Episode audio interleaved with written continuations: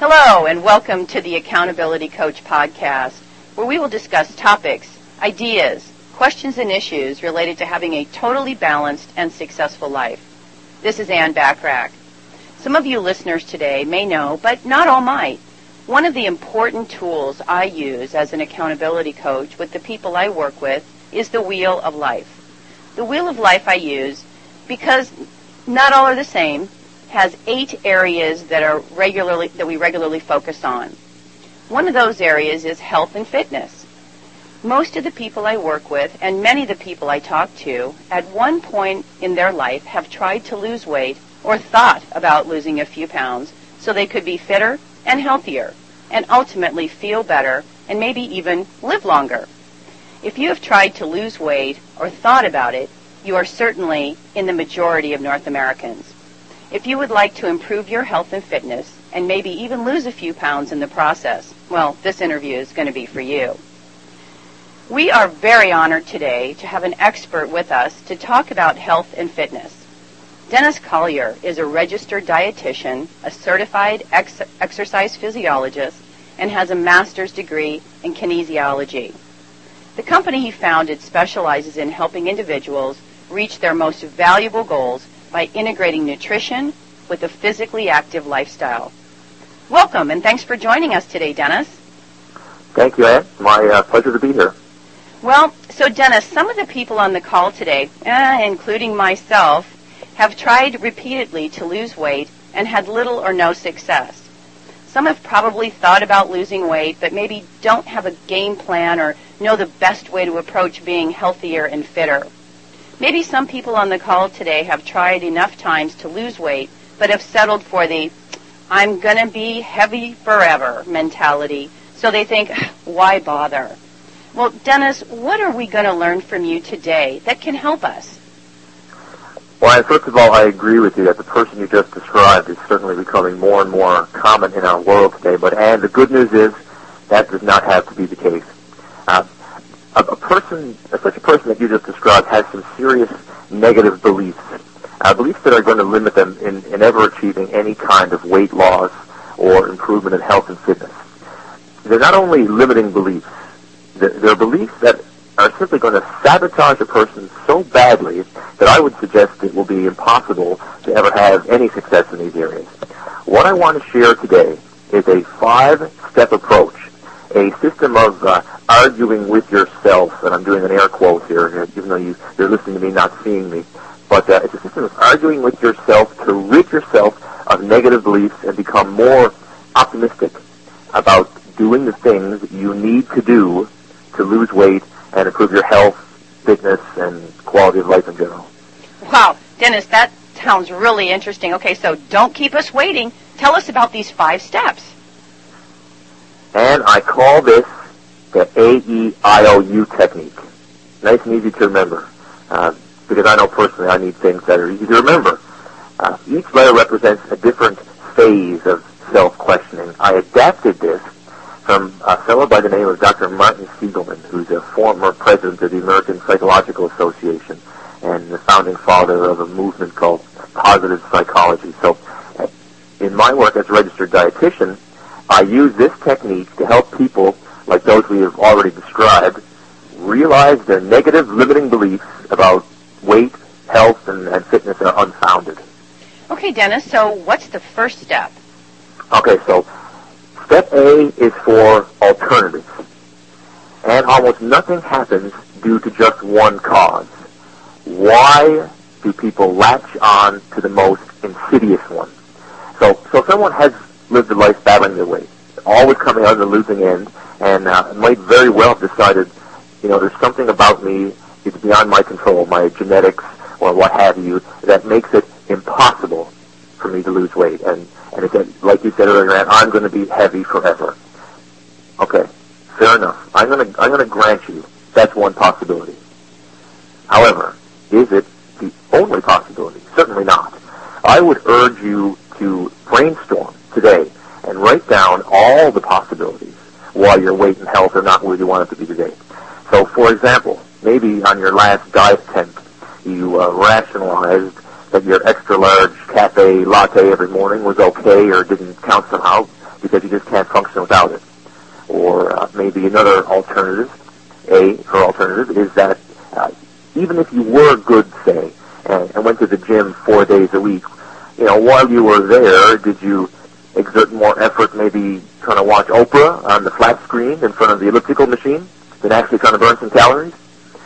The first thing you should do is get a good grasp on what are all the alternatives as to why you haven't achieved your goal.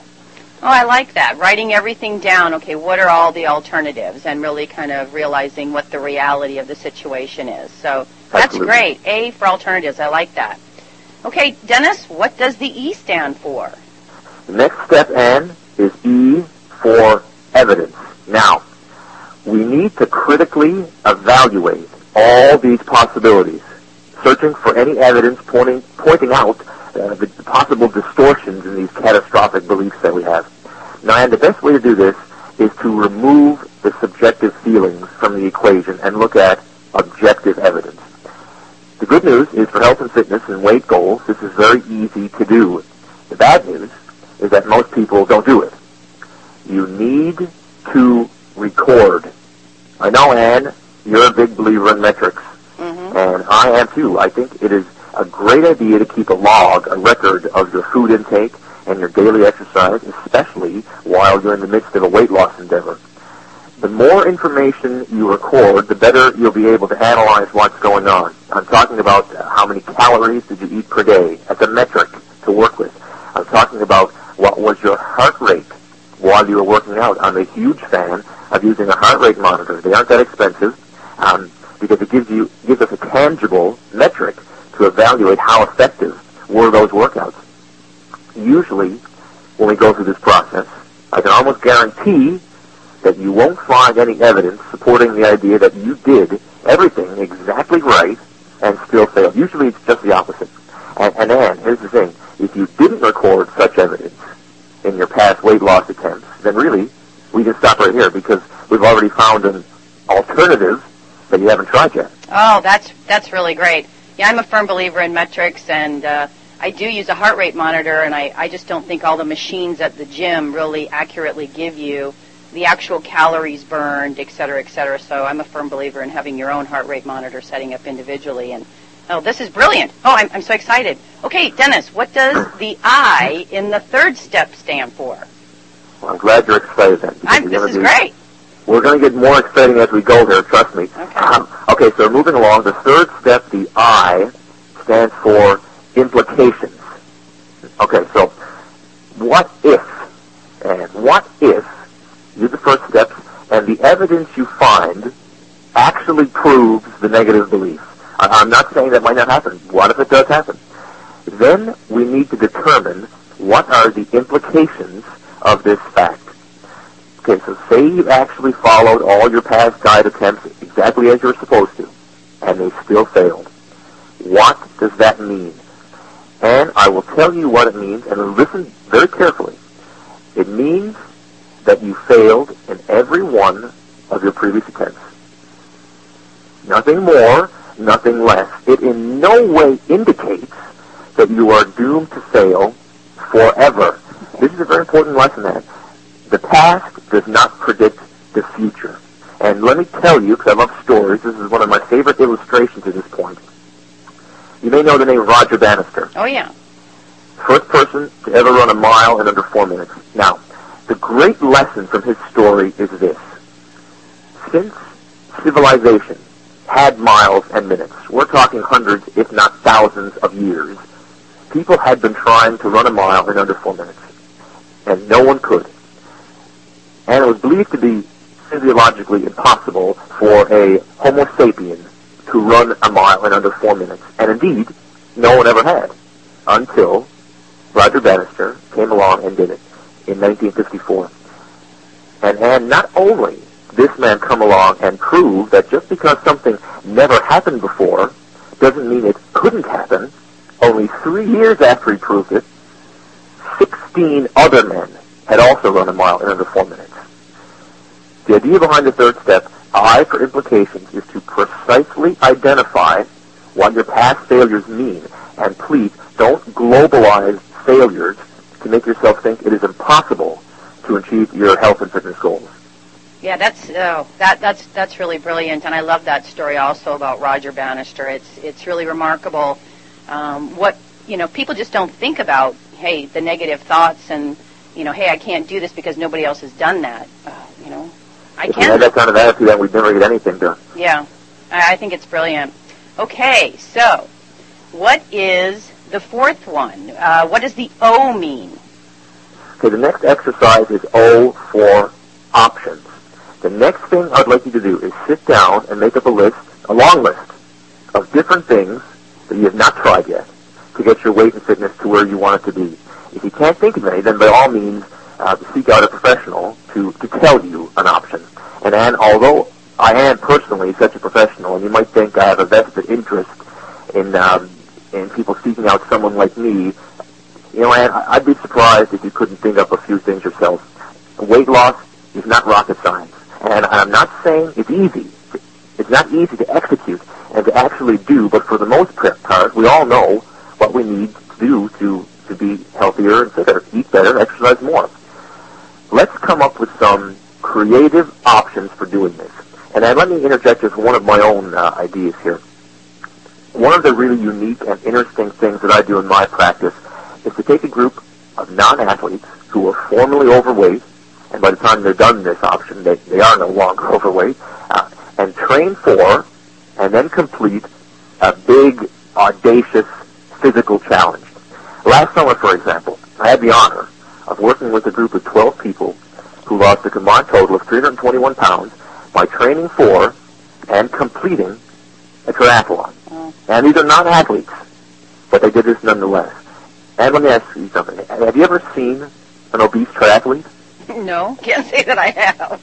How about an obese cross-country skier? Nope. Well, that, that's another adventure I love to do. Now, many people I'd love to give the excuse, nothing works, and I've tried everything to lose weight. Really? Everything, you're sure? Uh, have you ever tried becoming a triathlete? You can do that, you know. Have you ever tried becoming a cross-country skier? And all of these options are possible, and so are many others. So the point of step four is to identify all the options you could try. Yeah, and, and just to be a triathlete, there's so many different types of races. You know, some are longer than others, but some are also very short. And you know, many people, like you said, these 12 people are, you know, weren't triathletes, but certainly could do something like that. So that's great. That's that's that's an impressive story.